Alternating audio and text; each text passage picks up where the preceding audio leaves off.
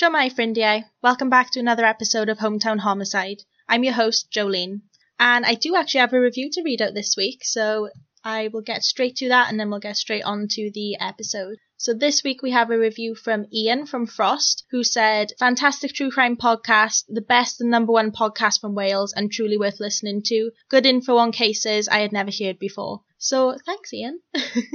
I appreciate it. And if you guys want to leave a review and get a shout out in an episode, I hope that's an incentive for you to do so. Now on to some darker topics now. This episode definitely comes with a listener discretion advised. It is very heavy. There is mutilation involved that I will be discussing only briefly and then I won't really go back to it again. But if that is something that you feel you can't listen to, either you can skip over it when I give you the warning that it's coming or you can just skip this episode altogether. Do what's best for you. Make sure that you're safe. Make sure you're not triggered. Make sure everything is okay for you.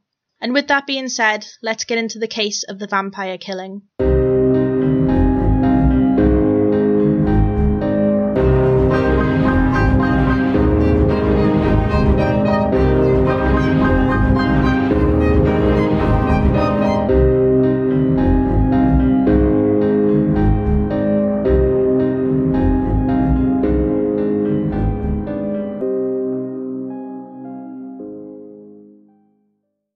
Late on the evening of the 24th of November 2001, 90 year old widow Mabel Leyshon was sat in her favourite armchair watching television in her home in Llanfairpwll, Anglesey.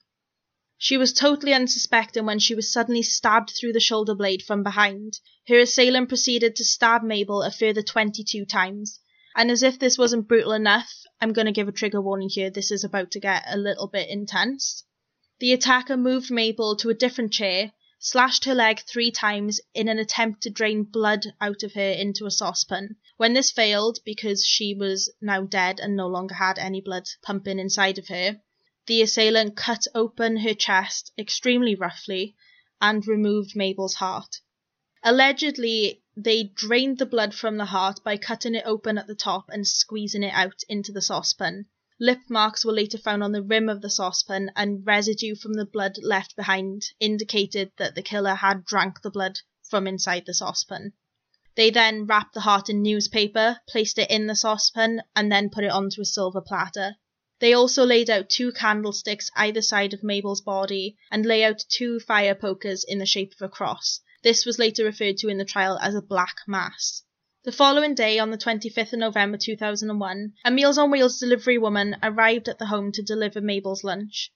She went around the back of the property after getting no answer from the front door, and knowing that Mabel was quite hard of hearing, she went around the back to see if she could get her attention. She found broken glass at the rear door, so she entered the home and found Mabel covered with a blanket. She immediately noticed the obvious wounds to Mabel's head and alerted the police immediately. Up until this point, the town of Llanfairpwll had very little violent crimes. The police were extremely taken aback by the crime scene. They had never dealt with anything of this magnitude before. And they decided to protect the public from the true horror that had taken place because they didn't want to alarm them. They didn't want to create like mass hysteria within the town because it was such a quiet, small little residential town. Llanfairpwll is the first town as you cross the bridge over from mainland Wales to the island of Anglesey. It's mostly made up of elderly residents, a point which we'll come back to later. It's known worldwide for the longest name, which is Llanfairpwll Gwyngyth go Gerich Gwyndrabu Llantysilio go go go. It's taken me like two days, Lino, to say that, so I hope you appreciate it. The majority of the town is Welsh speaking and they are world famous for their mussels and their water sports. Mussels being the food, not like mussels. Mabel Leyshon had lived in her home for over 50 years with her husband, who was a vet. He had sadly passed away and the couple had no children together. So at this point in her life, Mabel really left the house and she was becoming very hard of hearing and she had started to lose her eyesight too.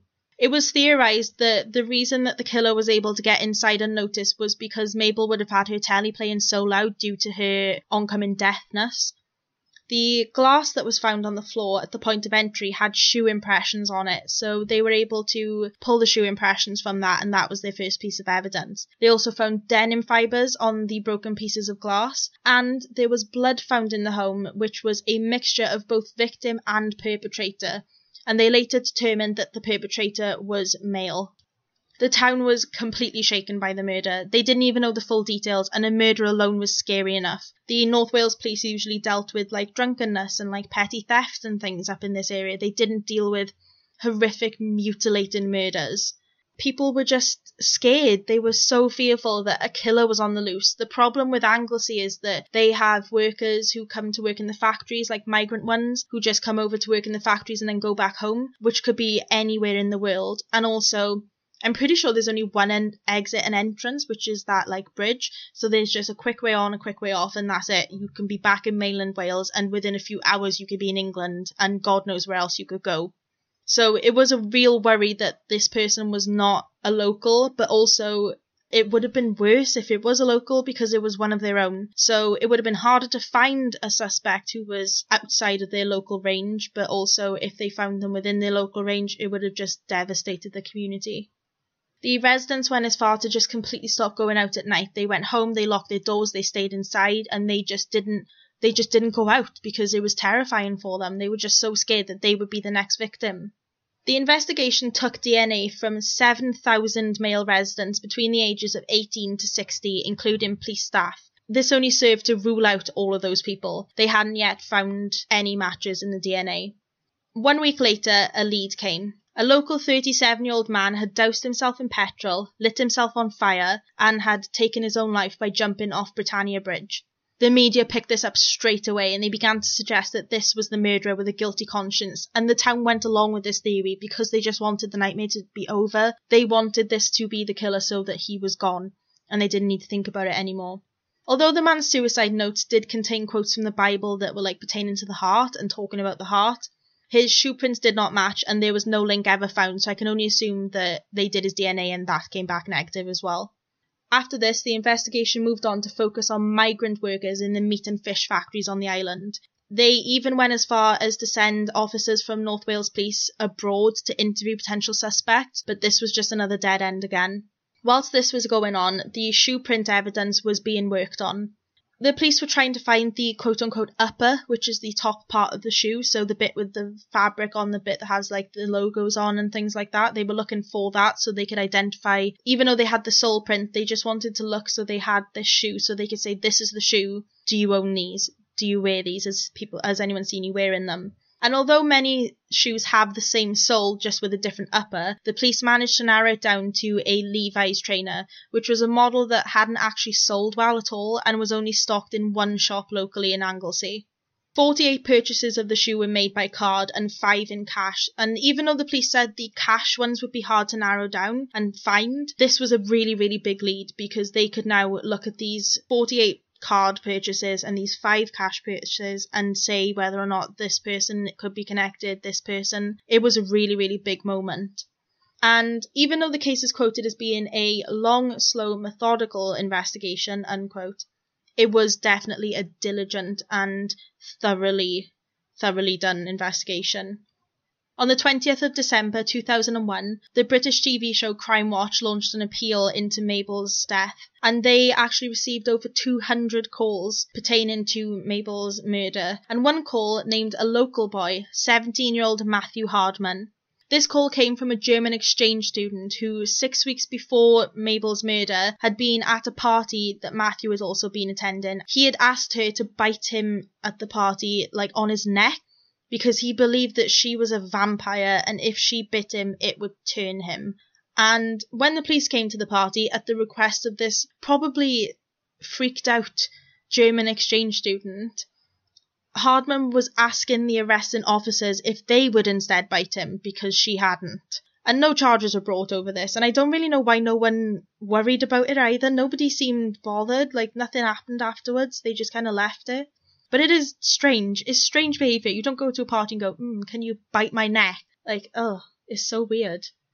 Police visited Hardman at his home, which was only about 200 metres from Mabel Leyshon's home, on the 5th of January 2002. Originally, he claimed to not even know Mabel or have ever been to her house. However, his mother, whose name is said to either be Julie or Julia, depending on what source you read, she said that he had done a paper round that included Mabel's house since 1996, and Mabel would often ask Hardman to close the gate as he left her house. So he definitely had some sort of relationship with her. He definitely knew who she was at least. He definitely knew that she lived alone and he definitely knew she was too old possibly to defend herself. The last paper that he had delivered her would have been within a month of the murder, even though previously Hardman denied this and said that he hadn't been there in years. His mother kind of just dobbed him in, essentially.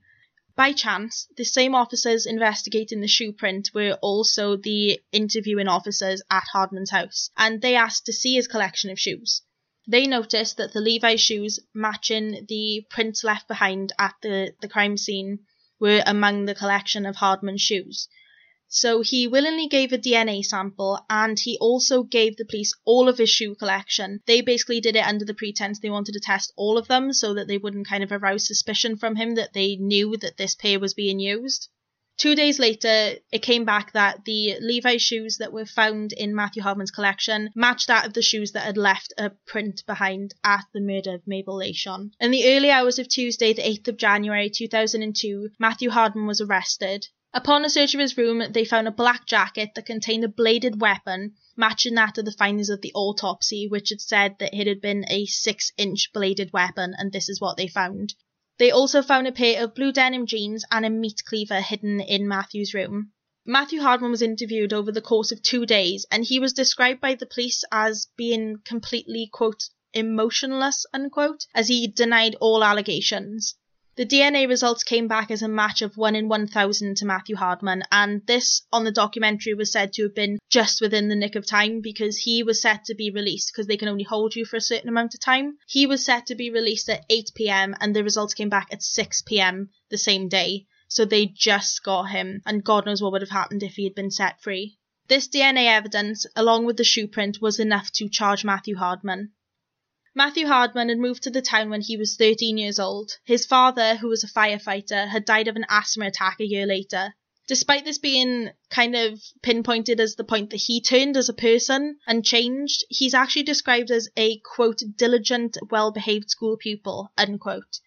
He's kind of just unremarkable in all senses. He left school at 16 to study art at college. He did suffer from dyslexia, but one teacher was said in one article, it'll be in the description below, one teacher was said to have helped him work through that and he overcame that and he was just your average kid and there was nothing there was no warning signs there was nothing to suggest he would do this awful brutal murder Matthew Hardman stood trial in July 2002 at Mold Crown Court. Originally, his name was uh, suppressed and they weren't allowed to name him in the media because of his age, and he used to come to court with a blanket over his head. Obviously, the local people probably knew that it was him but he wasn't allowed to be named in the media because he was so young, but he was allowed to be named after the trial.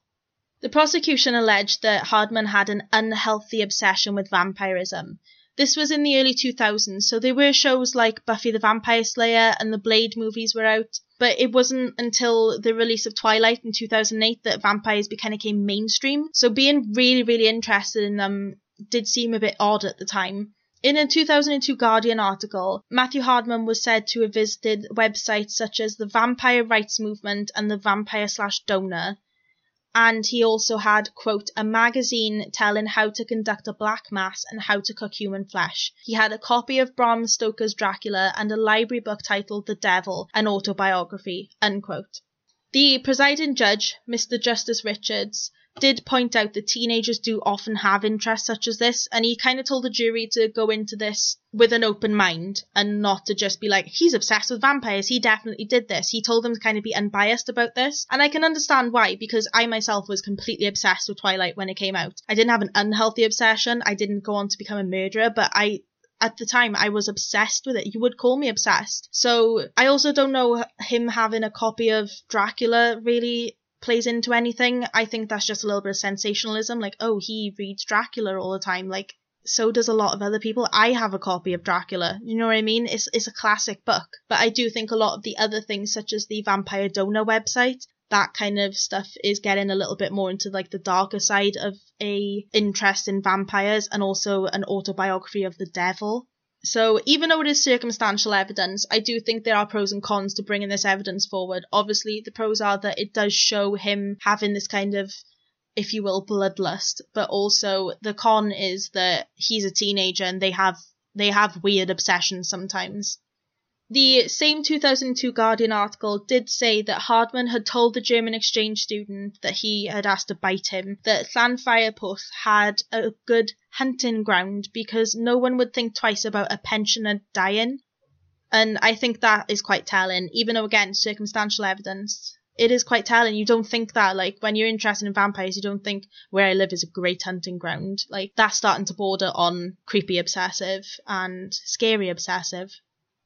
The defense argued that it was a normal interest to have in vampires and it was like a subtle interest, it wasn't anything obsessive. And they also said that the blood evidence could have come from him doing his paper round.